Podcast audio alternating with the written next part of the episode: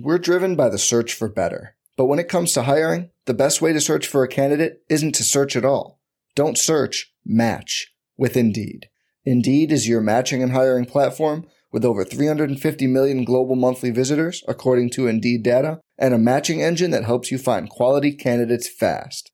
Leveraging over 140 million qualifications and preferences every day, Indeed's matching engine is constantly learning from your preferences Join more than 3.5 million businesses worldwide that use Indeed to hire great talent fast. And listeners of this show will get a $75 sponsored job credit to get your jobs more visibility at Indeed.com slash BlueWire. Just go to Indeed.com slash BlueWire right now and support our show by saying you heard about Indeed on this podcast. Indeed.com slash BlueWire. Terms and conditions apply.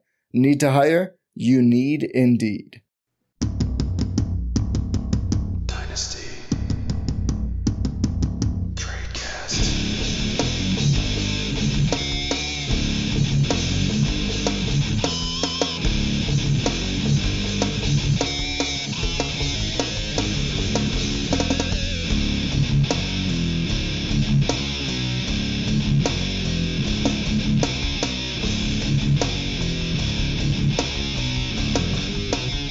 Hello, everybody, and welcome to another edition of Dice Tradecast on RotoViz Radio, brought to you by the Blue Wire Network and our friends over at Underdog Fantasy.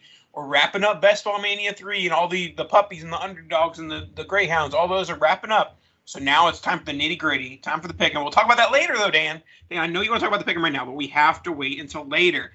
Dan, the season is almost here. In fact, you might be listening to this in your ear holes and watching whoever who's playing Monday night or Thursday night. I don't even know. Um, football teams, two football teams will be playing on Thursday. That's ac- accurate. So Dan, how are you this evening? I'm I'm good. I I know you said we didn't want to talk about underdog. I, my bank account is like emptying rapidly. I've been hammering responsibly, responsibly emptying. responsibly gambling. I am not addicted. However, my bank account may look, I am not addicted, but I have been hammering Best Ball Mania 3 entries. I have been hammering all of the different games, all the different, you know, the three teams, the six teams. It, it, there's just so much fun to be had on Underdog. Obviously, we're gambling responsibly.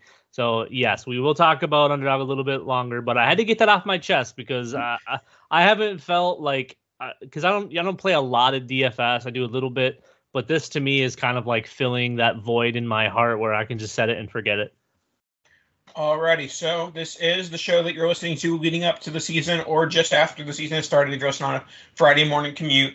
Nice trade cast. It is our bold predictions episode. We're going to run down our fantasy MVP, bus, uh, comeback fantasy player of the year, dynasty riser faller, and much more. So, Dan, are you excited for the season? Uh, you know, I was I was losing a little bit of that of that like urge for football, and now that we're getting a little bit closer, it's like Okay, I, am starting to get that that feel back. I'm starting to get that love, that fire, that passion, Nathan. We we've been lacking a little passion. The passion's here. The passion is here, and I have passion for my fantasy MVP. I'm going to start us off with our fantasy MVP for, for this year. And as I was writing it down, Dan, I'm, I'm pretty sure I may have accidentally done this two years in a row. And if I did, I don't care because I think it's it it could have been accurate last year and it will be accurate this year. My fantasy MVP for the 2022 season with a ADP of with an ADP in the sixth round, 604 on the Dynasty ADP on your Dynasty ADP app with RotoViz promo code RV Radio 2022. I'm going with Marquise Hollywood Brown. Uh, the the juxtaposition for this being, I was expecting a, a, a, further breakout from Hollywood Brown. Obviously, he's had success in the NFL thus far in his career, but he hasn't quite become you know a top NFL receiver. I was expecting a reemergence from one Lamar Jackson, and it happened to an extent, but not to the extent that we were hoping for with with Hollywood Brown. And now he gets traded from one Lamar Jackson to Kyler Murray, who does seem to be an upgrade from the passing perspective at the very least. So I'm projecting a huge year for Hollywood as he is the wide receiver one in Arizona for at least the first six weeks. But I, I think that with the way that DeAndre Hopkins looked last looked last year, I think that Hopkins is going to be hard pressed to earn that wide receiver one job back from Hollywood Brown after he has you know six or seven weeks of playing with Kyler Murray. Yeah, I mean, I mean, it's going to be hard to take Hopkins' spot out of that offense, but I, do think that he may kind of be pushed more into that red zone role that you need a first down, that's your guy. But I, do. I, kind of agree with you a little bit that I don't think Hopkins is going to be peppered with the amount of targets he's been peppered with when healthy and when on the field in the the, the entirety of his career, if we're being honest. Uh, so I, I do really like the Hollywood Brown pick. I know both of us have been fans of him ever since he came in, and um, that you know to me the the move is lateral from a quarterbacking perspective. I think it's an upgrade offensively as a whole. I I, I believe more in a Kingsbury offense than I do in a Harbaugh offense. Uh, you know that that one has been littered with running, and you know obviously Lamar Jackson is going to do Lamar Jackson things, and we get a little bit of that from Kyler Murray. Uh, not quite to the extent as Lamar, where where that team is built around running, and and they do also throw it. The Cardinals are a well-oiled machine, or they should be, assuming Kyler's healthy. And Hollywood's going to have you know kind of free reign for the first half of the season, and and that's going to be huge. So uh, I do like that pick. Um, my uh, fantasy MVP was going to be Hollywood Brown's former teammate Rashod Bateman, but because of those slight worries from the Ravens on the passing attack aspect, I went just just slightly higher in ADP. He's only a few spots above Hollywood Brown. He's only one spot above Rashod Bateman. I'm going Alvin Kamara. I think the New Orleans Saints, from a fantasy perspective, might be being slept on a little bit. Uh, you know, I, I, get the whole Jameis thing, but we've seen some massive fantasy output from Jameis when you know he's not throwing an interception. He seems to be throwing a touchdown or at least a YOLO ball down the field. And I do think that's going to bode well for Michael Thomas. But I also think because Alvin Kamara is dodging that suspension in 2022, he and potentially, you know, forever. Who who knows? Are we sure? That's my one question with with with labeling Kamara as the fantasy MVP. Are we sure that he's going to dodge suspension? Because like, yes, it'd be bad if he misses the first four or six games of this year. What would be worse is if we get to week nine, week ten, and he's suspended weeks eleven through sixteen. I think unless something new develops, that I don't think there's any way that if they haven't already suspended him, that they can all of a sudden just up and suspend him based on the information that they have. So I think right now I'm comfortable putting Kamara much, much higher than he's going. I, I think the risk is almost non existent until 2023. And that offense could be an absolute monster. They, you know, they they bring in Jarvis Landry as well. I, I think I think he is going to help that offense a little bit. They go uh, and they draft. They get themselves uh, uh, well who knows how good of a wide receiver in Garrett Wilson uh, or um, Chris Olave. Sorry, I, I, you know Ohio State wide receiver. They got they got two of them on the roster now. Him and Michael Thomas. They bring in Jarvis Landry. Kamara, you know, was just kind of thrown by the wayside, and and we've seen some absolutely huge output from him as well. You know, we, we know he can catch the ball, and that's kind of that that big uptick in the running back position that we look for. Obviously, the carries are important, but I'd rather have a running back catching 60 balls than a you know than a pure runner just carrying it 250 times. I think Kamara can do both of those, and uh, I'm looking for some big volume and a lot of efficiency out of him, and I think that offense is going to turn some heads. Yeah, my, my, literal only concern with Alvin Kamara is the potential suspension. I think that on the field he's going to be a workhorse. There's not much behind him. You know, the the ghost of Mark Ingram is still there. But that offense is going to run through Alvin Kamara. Even you know Michael Thomas's injuries are still up in the air, and so the the touchdown upside is like 20, 23, 20, You know who knows Huge. what the uh, like he could have like 40% of the Saints touchdowns and, and, who, and, who would be surprised? I don't know about the math there but um i like your math. I appreciate yeah, the math. Sure. Hashtag math. Uh alvin kamara. Yeah i i think that the bigger question here is that this this is obviously fantasy MVP for this year, but this is a dynasty show. So if you are if you are casting aside Alvin Kamara's suspension in 2023, because it's only you know reportedly a four to six game suspension, are you not gauging that into your dynasty value if you're trying to trade for an Alvin Kamara right now, or are you trading for some? Hey, I'm going to get 16 games in 2022, and I'm going to probably get like 10 games in 2023. Well, I think his price essentially has gone to a redraft price. Yeah, I mean, you're still having to spend probably the, the equivalent of a fifth round startup pick on him to get him. But in terms of RB1 overall upside, you know, I think he's going to be right there with Jonathan Taylor, Christian McCaffrey.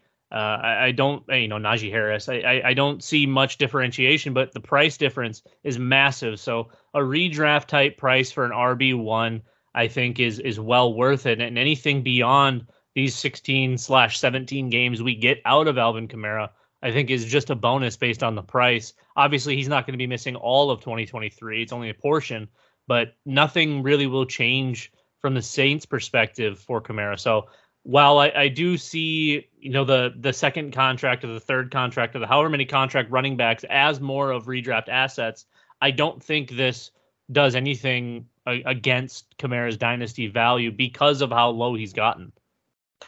My next one is the fantasy bust, and for my fantasy bust, I am going with one Michael Pittman Jr., who is going to pick 411 in Dynasty ADP with the RotoViz Dynasty ADP app. I and I don't even think that this ADP accurately matches the Twitter hype, accurately matches the trade hype.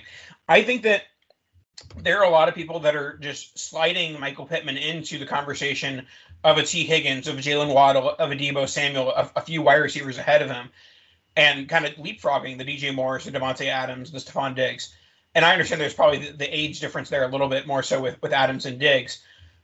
But I don't think we've seen quite what people think we've seen from Michael Pittman. I think he's been a very solid NFL wide receiver too, but in order for him to match that price of wide receiver 15, he needs to be an NFL wide receiver one. He needs to be producing in a very good offense. What does and I guess this, this is the first step of this. I think that the most important question for Michael Pittman is what do we see the Colts offense being in 2022?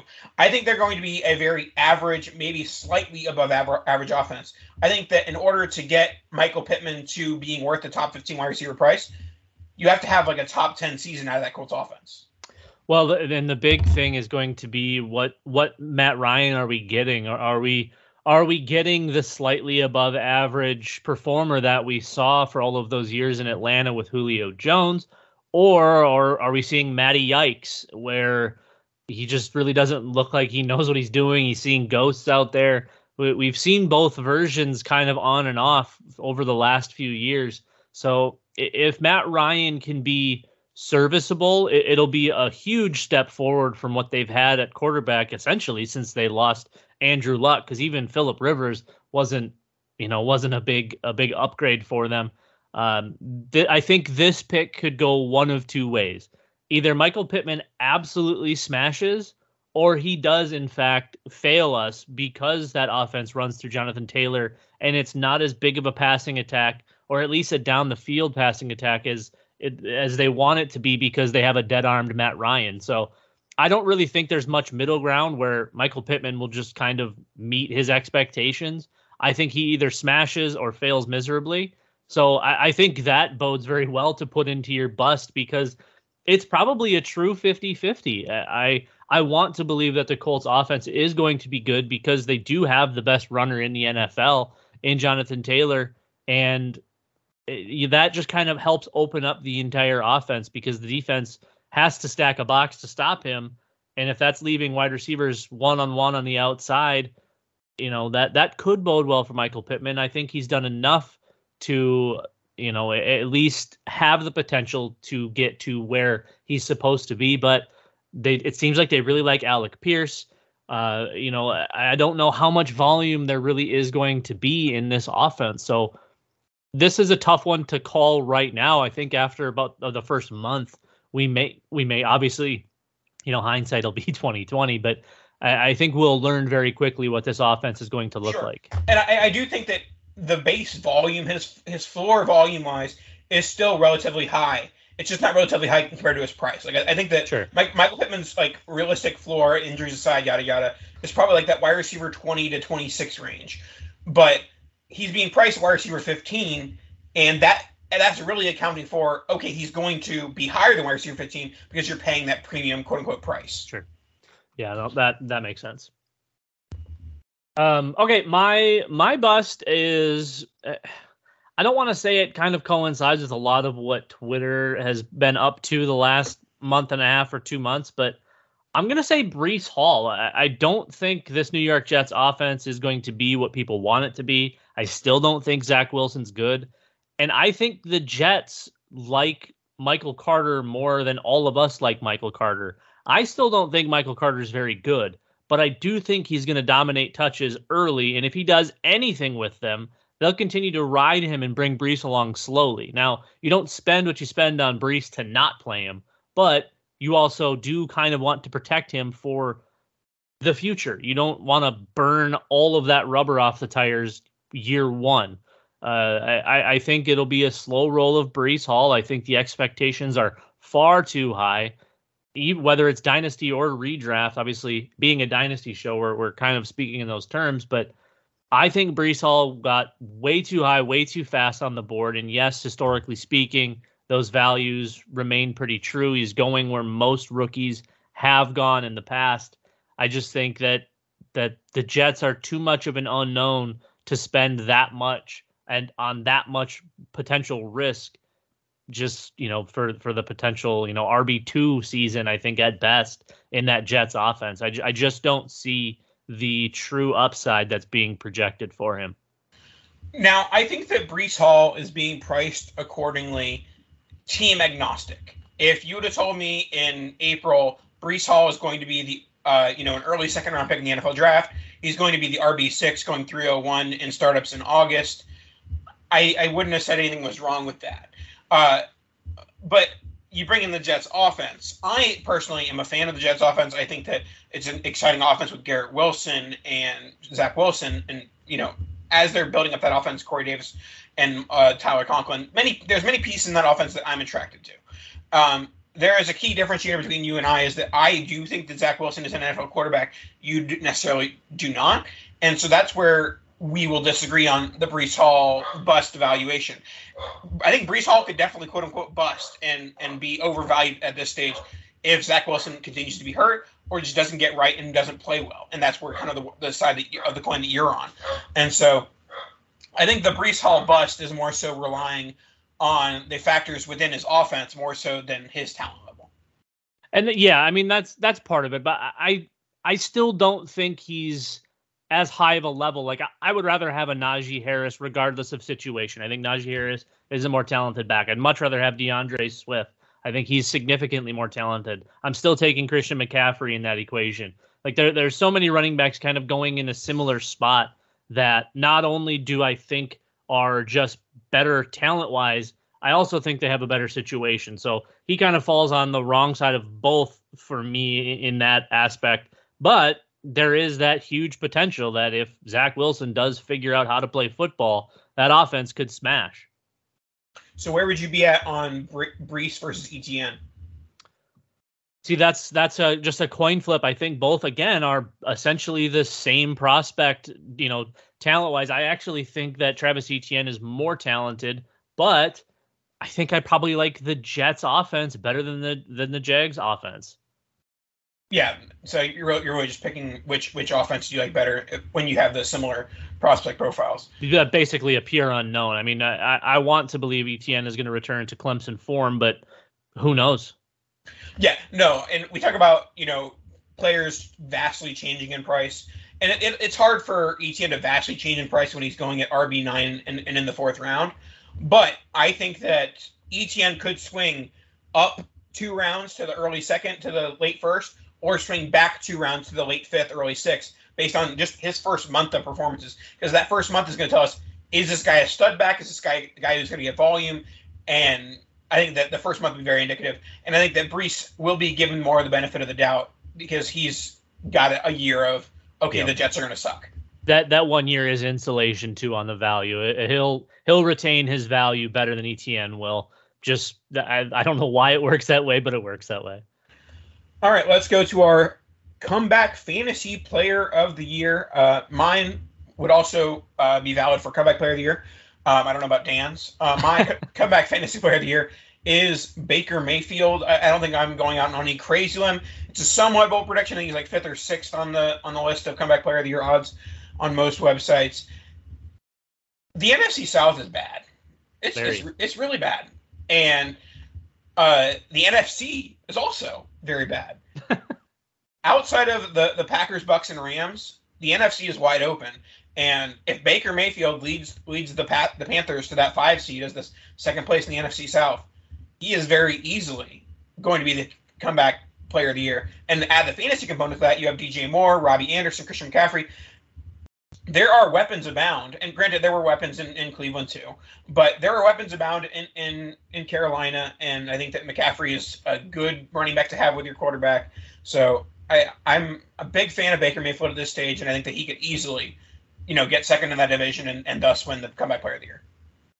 Okay, yeah, I mean Baker Baker definitely isn't elite, but I think he's probably going to be most deserving of the true comeback player of the year. I think there's a lot of potential for the fantasy comeback player of the year for you know we give out awards obviously you know we're we're big award guys um I, there's enough in that offense like you said with DJ Moore with Christian McCaffrey uh even, I mean they bring in Laviska Shenault if he can return to form because he I mean he hold was, on Dan. Hold on it what form? He was fine as a rookie. I, I mean for what they asked him to do I, I mean he he was good enough. I think uh, you add that into with what Robbie Anderson can do, and that trio. You know, obviously, we'll see what happens with Terrace Marshall. I'd like for him to be that third wide receiver, but if Viska can take over that underneath of the intermediate work and open it up for the outside guys, that could potentially be massive, and, and that's just another weapon for Baker to work with. You could argue that this is the the most weapons he's had. Yeah, that Cleveland team did have whatever version of OBJ that was, probably prime Jarvis Landry. You have Nick Chubb and Kareem Hunt, but you smash Nick Chubb and Kareem Hunt together. What do you have? Christian McCaffrey. I think this wide receiver corps is better than the Cleveland Browns wide receiver corps was. Uh, this, you know, th- this could be huge for Baker. And I, I love this pick. I probably would have gone with Baker had you not.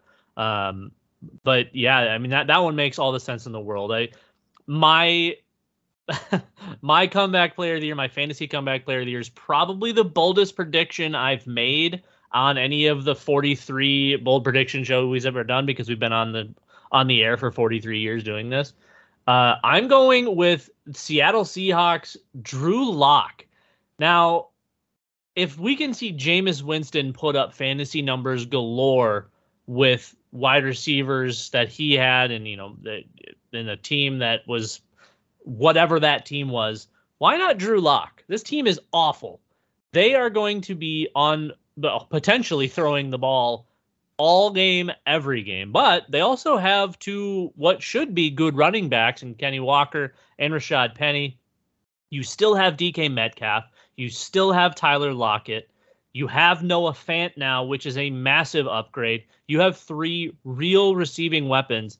And Drew Lock hasn't been good, but he also hasn't had a ton of volume to really show and and produce as a fantasy quarterback. I think now is potentially the time where we see him truly unload. Why not throw him out there and and just go out, have fun, do what you can do, right? Pete Carroll has never really been one to not take that chance. You know, hey, smash it into the line with Marshawn Lynch. Nope, let's throw a, pick and lose the Super Bowl because of it. Pete Carroll's going to let Drew Lock go out there and run and gun. All he wants, they're going to throw the ball a bajillion times because they're going to be behind in every game ever. There's potential here for Drew Lock to put up a high end QB2 season if he gets the volume. I have a couple, uh, a few protests here. Uh, first, um, Drew Lock is not the Seahawks starting quarterback. Is that a problem? Yes, he is. No, he's not. Geno yes, is. They're not going to play Geno. He, he, he's starting week one. Didn't they say that? That will last one quarter. what? Geno Smith doesn't have arms. He can't throw. That he's just going to turn around and hand it off to their seventh string running back. So they named their starting quarterback for the year, and it's going to last one quarter. Yes.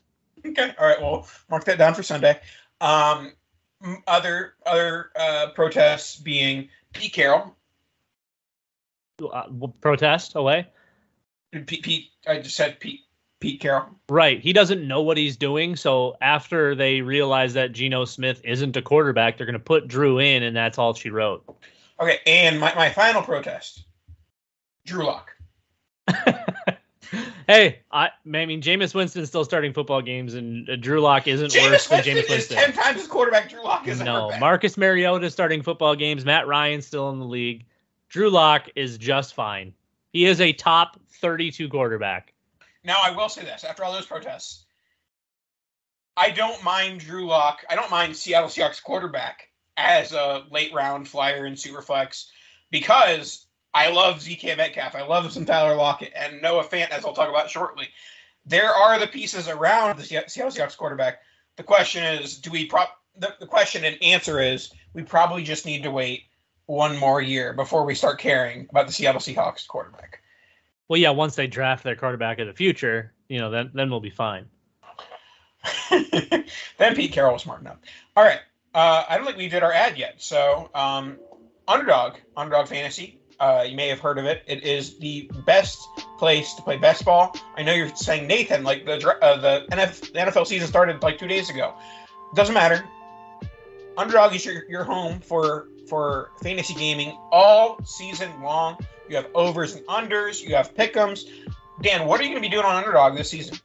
Well, if you're listening to this before Thursday, I'm still smashing the button on any Best Ball Mania 3 contest, any spots they have left. It's like 98% filled at this point, so it, it potentially is going to be closed slash full slash football season already has started. But what I'm going to be doing is putting my money in to Underdog using code R O T O V I Z. That's RotoViz, and letting them match my deposit up to a hundred dollars. Your first deposit gets matched each and every time, Nathan. Well, not each and every time, because otherwise it has to be your first deposit. But I'm going and I'm playing Pick'em. There's there's three person drafts, there's six person drafts, there's there's all of the different person drafts. You can play more than just football. There's there's so much to do on Underdog. I've been I've been just playing my my little heart out, uh, joining all, as many of the the BM threes as I can getting in all of the other best ball contests that they have. I, I used code RotoViz when I signed up originally. I got my full match worth every penny. That's just free entries. That's free money for you to win more. Obviously, we're gambling responsibly. Playing responsibly. Yes. We're driven by the search for better. But when it comes to hiring, the best way to search for a candidate isn't to search at all. Don't search, match with Indeed. Indeed is your matching and hiring platform with over 350 million global monthly visitors, according to Indeed data, and a matching engine that helps you find quality candidates fast. Leveraging over 140 million qualifications and preferences every day, Indeed's matching engine is constantly learning from your preferences. Join more than 3.5 million businesses worldwide that use Indeed to hire great talent fast. And listeners of this show will get a $75 sponsored job credit to get your jobs more visibility at Indeed.com slash BlueWire. Just go to Indeed.com slash BlueWire right now and support our show by saying you heard about Indeed on this podcast. Indeed.com slash BlueWire. Terms and conditions apply. Need to hire? You need Indeed. For the ones who work hard to ensure their crew can always go the extra mile, and the ones who get in early so everyone can go home on time, there's Grainger, offering professional grade supplies backed by product experts so you can quickly and easily find what you need. Plus, you can count on access to a committed team ready to go the extra mile for you. Call, clickgranger.com, or just stop by. Grainger, for the ones who get it done.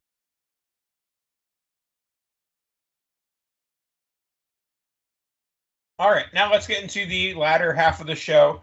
We have our Dynasty Riser and Faller and our Super Bowl picks. So, my Dynasty Riser actually kind of goes hand in hand with Dan's comeback fantasy player of the year. Noah Fant. Noah Fant has a chance to be something special this year. More so, he has a chance to be something special in 2023. But if Drew Lock is the comeback fantasy player of the year, Noah Fant is going to rise up the boards. He's currently drafted in the middle of the 11th round, In the middle of 11th round at tight end 13. Like, in my opinion, you can't name five more talented tight ends than Noah Fant. You might not even be able to name three more talented tight ends than Noah Fant. He has just gotten the, you know, the, the bad end of the stick each and every which way so far in his NFL career, including being glued to one Drew Lock. And Mike, no, that's Alberto. Alberto is the one that played with with Drew Lock in college. Noah Fant, Noah Fant went to Iowa with all the other, you know, cornbread boys. Um, but Noah Fant at tight end 13 is a B A R G A I N bargain. And I think that his talent level will, you know, go over the poorness of the situation and will help him be successful in 2022 and beyond. And so I, I think he's going to be a huge riser. Um, if he finishes at like tight end seven, tight end eight, that rises him up the board into like a sixth or seventh round pick, being drafted around tight end six, six or seven. Well, and the crazy part is he's only going to be 25 in November. So uh, he, we're still talking about a young tight end, and we've already seen the production. He's already got back to back 60 plus catch seasons, over 670 yards both times. You know, the, the touchdowns have lacked a little bit, but that kind of goes with that Denver offense. It, it's been not very good, and he has been extremely consistent and definitely pretty darn good as far as as uh, you know a pass catcher in that offense goes.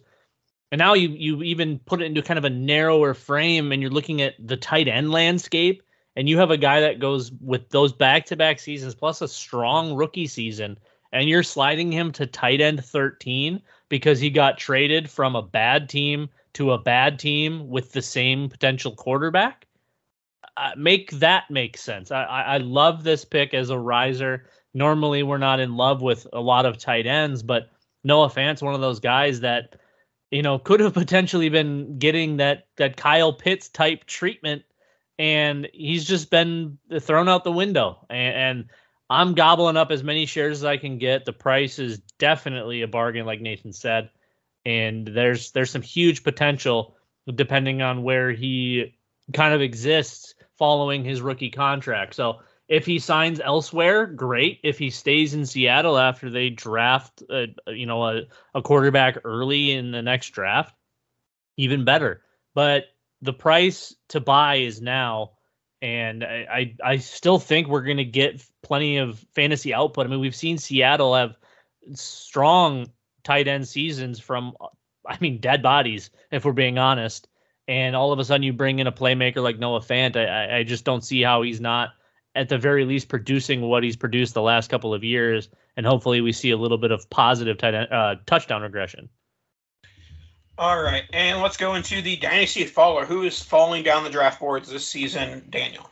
This one is it's again a little bit out there because I mean he's pretty much set in stone to have a huge season. I'm going with Cooper Kupp. Now, before you scoff at me, hear hear me out. It's 29 going on 30, obviously not until next June. But they bring in Allen Robinson. They still have the name placard on the wall for Odell Beckham. I don't I don't think you bring in Allen Robinson without the you know the the they're they're going to throw Allen Robinson the ball a lot. Teams are going to work to take away Cooper Kupp based on what he's been doing teams haven't worked to take away Cooper Kupp. They've worked to take away all of the other wide receivers that the Rams have had over the last, what, three years? And Cooper Kupp has just been kind of left on an island to do whatever the hell he wants. That changes, in my opinion, this year. I think they put the focus on Cooper Kupp defensively. And I think that allows Allen Robinson to return to Allen Robinson form, the non Chicago Allen Robinson. I I just I don't see how Cooper Kupp continues to do what he's doing when he can, I think, in my opinion, be taken away much easier than an outside wide receiver can be taken away that has elite upside and has produced at the level that Allen Robinson has produced at. Now, I think I don't know if it's necessarily a re, a return to like 2020 where he had less than a thousand yards on like 90 catches but there is no shot he's catching 140 plus balls and almost 2,000 yards and 16 touchdowns. Not happening. No way. I think as he approaches 30 and his usage goes down, Allen Robinson trajectory going up slightly, even though he's getting up there in age as well. I think we see those two flip flop and you know kind of take each other's place as far as ADP goes I just don't see how Cooper Kupp can sustain as as high as he's been going. Yeah, uh, Cooper Kupp is a perfect example of when I look at ADP. You know, this has been the case pretty much since January, February. When I look at ADP, saying, "Yeah, that's fine," but he's guaranteed to have a lower ADP in the following season. Therefore, he's not a guy who I'm going to invest a, a top pick on because when I'm investing those top two, three, four, five round picks, I always want a guy that I, I think can you know increase in value from that point on rather than decrease. Where you know these uh, descending assets like Cooper Kupp, that's the case for them. Like Cooper Kupp theoretically could have the same exact season that he had in 2021. Granted, not really statistically possible, but he could have the same exact season, and he would fall in ADP. And yeah. that's just how age works. And so, if Cooper Kupp ages as well as you know regresses in any sort sort of statistical format, then he's going to drop from you know a mid to late first round pick in startups to what like the mid third round, and that's a huge that's a huge drop in value. Um, so this isn't really saying like if you have Cooper Kupp and you don't sell, you're an idiot.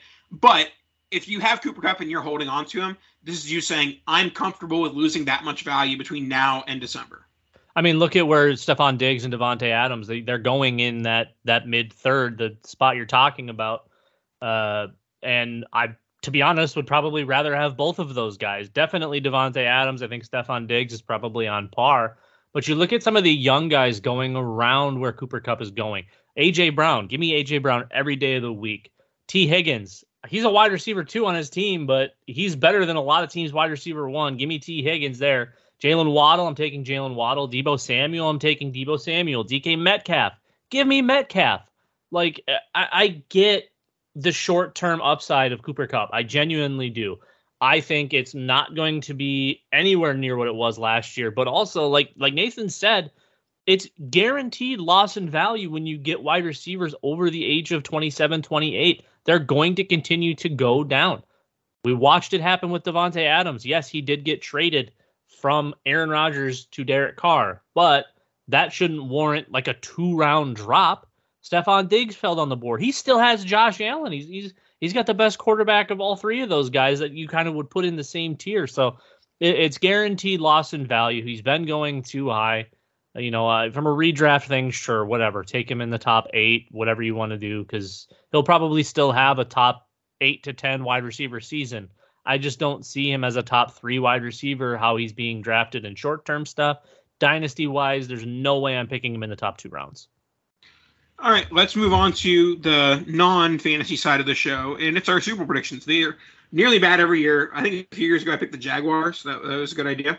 Um, so they are bold predictions, Dan. So I, I, almost I almost went with with Bills over Bucs or or Chiefs over over Rams. I didn't go the easy way out though. I, I went a little bit further down the board. My Super Bowl pick, my bold prediction Super Bowl pick, is the Baltimore Ravens over the Green Bay Packers. I'm not scared of Aaron Rodgers losing Davante Adams. He's a freak. He's got you know plenty of stuff around him still that he can work with because he's Aaron Rodgers. And Aaron Jones, AJ Dillon's going to run that running game. And the Ravens, I mean, people might say, oh, Packers, the Packers, yada, yada. The AFC is absolutely ridiculous. But the one differentiator the Ravens have is that they, it when they get things going, they have an elite running game. And it, it yes, I know it's a passing league, got it it is difficult to stop an elite running game in the playoffs. And if if Lamar Jackson and the Ravens are humming like they were a couple years ago, they could very easily reach the Super Bowl. I mean, it's bold. The Packers defense is absolutely god awful, but you're right. Aaron Rodgers is different, man. He he can he can do things that nobody else can do, and and I think the Ravens are just kind of in that talk of teams that could do it from the AFC. The AFC is nuts. I was going to go with the Chargers because of the changes that they made on defense. They brought in a lot, a, a bunch of elite assets, and that defense should be significantly better on top of what already was an elite offense. However, it didn't make sense for the bid. So the bid is the have nots. I'm going Buffalo Bills over the Minnesota Vikings, Nathan. Two teams that don't have Super Bowls that I think are both 0 4. The Bills doing it in a short period of time. The Vikings doing it, I think, also in a short period of time. But a couple of offers uh, in a in a, a land of chaos that AFC is going to be tough to come out of. But we watched Buffalo almost do it last year, and I think the Vikings with KOC that offense is going to be way different. They're swapping to the three four defense, which I think fits how their defense is built much much better. They've got the pass rush Uh, They they've got the offense to do it. This this could potentially be the year we see the have-nots become the haves and see one of these teams get themselves a ring. Yeah, my, my, my take here is the Bills, obviously, that they're within the conversation of the Bills, the Chiefs, the Ravens. Uh, Ravens might not even belong in that conversation. Um, but the, the question has now become, you know, is Josh Allen going to take that next step of like, you know, he had the ridiculous game in the Chiefs game, but he, they just couldn't have their defense stop Patrick Mahomes. So really, it's the the defense. The defense able to stop a Lamar Jackson or a Patrick Mahomes or a Russell Wilson or whoever ends up being in the playoffs no matter who it is in the AFC, the defenses have to step up because the quarterback play is going to be insane. Which is the the reason I almost went with the Chargers because I think they took the biggest leap and they were probably one of, if not the best team in the AFC already. And then you look at like Kansas City, who is really Patrick Mahomes and then everybody else, kind of like the Packers Aaron Rodgers and then everybody else. I think the Ravens are well balanced. I think the Chargers probably have the most upside of any of these teams. And we can't really forget about Cincinnati and and seeing what they did last year. I, I think they had a little uh, a more favorable luck, if you will, than than anything. But I I do think that that's a, a big one in Denver. They probably, you know, obviously bringing in Russell Wilson to what was a pretty darn good team shouldn't really make them kind of the the under the radar pick, but Denver has a chance to be in that that conversation with what is just an it's an absolute bloodbath in the AFC playoffs, whereas the NFC uh, it's just like a pillow fight. Yeah, very much so.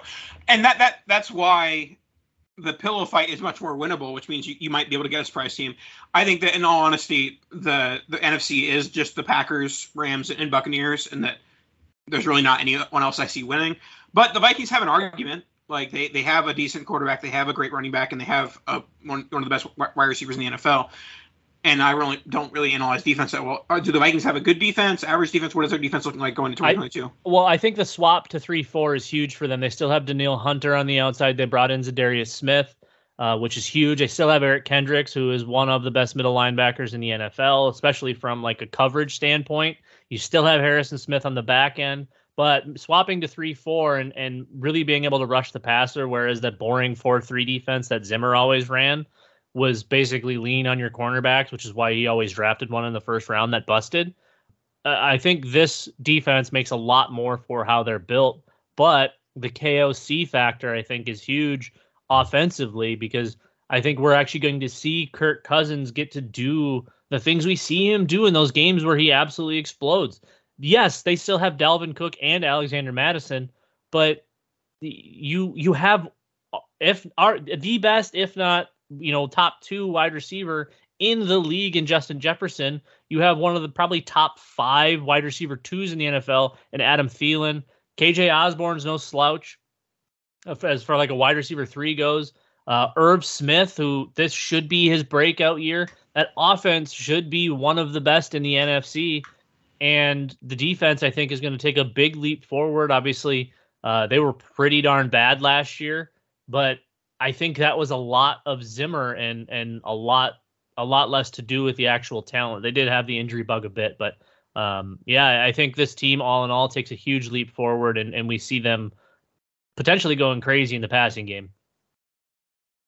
Alrighty, that should wrap us up for this evening. You heard it here first: Ravens over Packers, Bills over Vikings. Make sure to add us at the end of the year when we're both exactly right. Um, any last words, Dan? No, enjoy the football season. Obviously, we'll still be here with you guys every single week, but uh, this is it before kickoff. So make sure you get your wings ready, your popcorn ready, your your adult beverages or your sodas, whatever you have, and and enjoy it because football's back.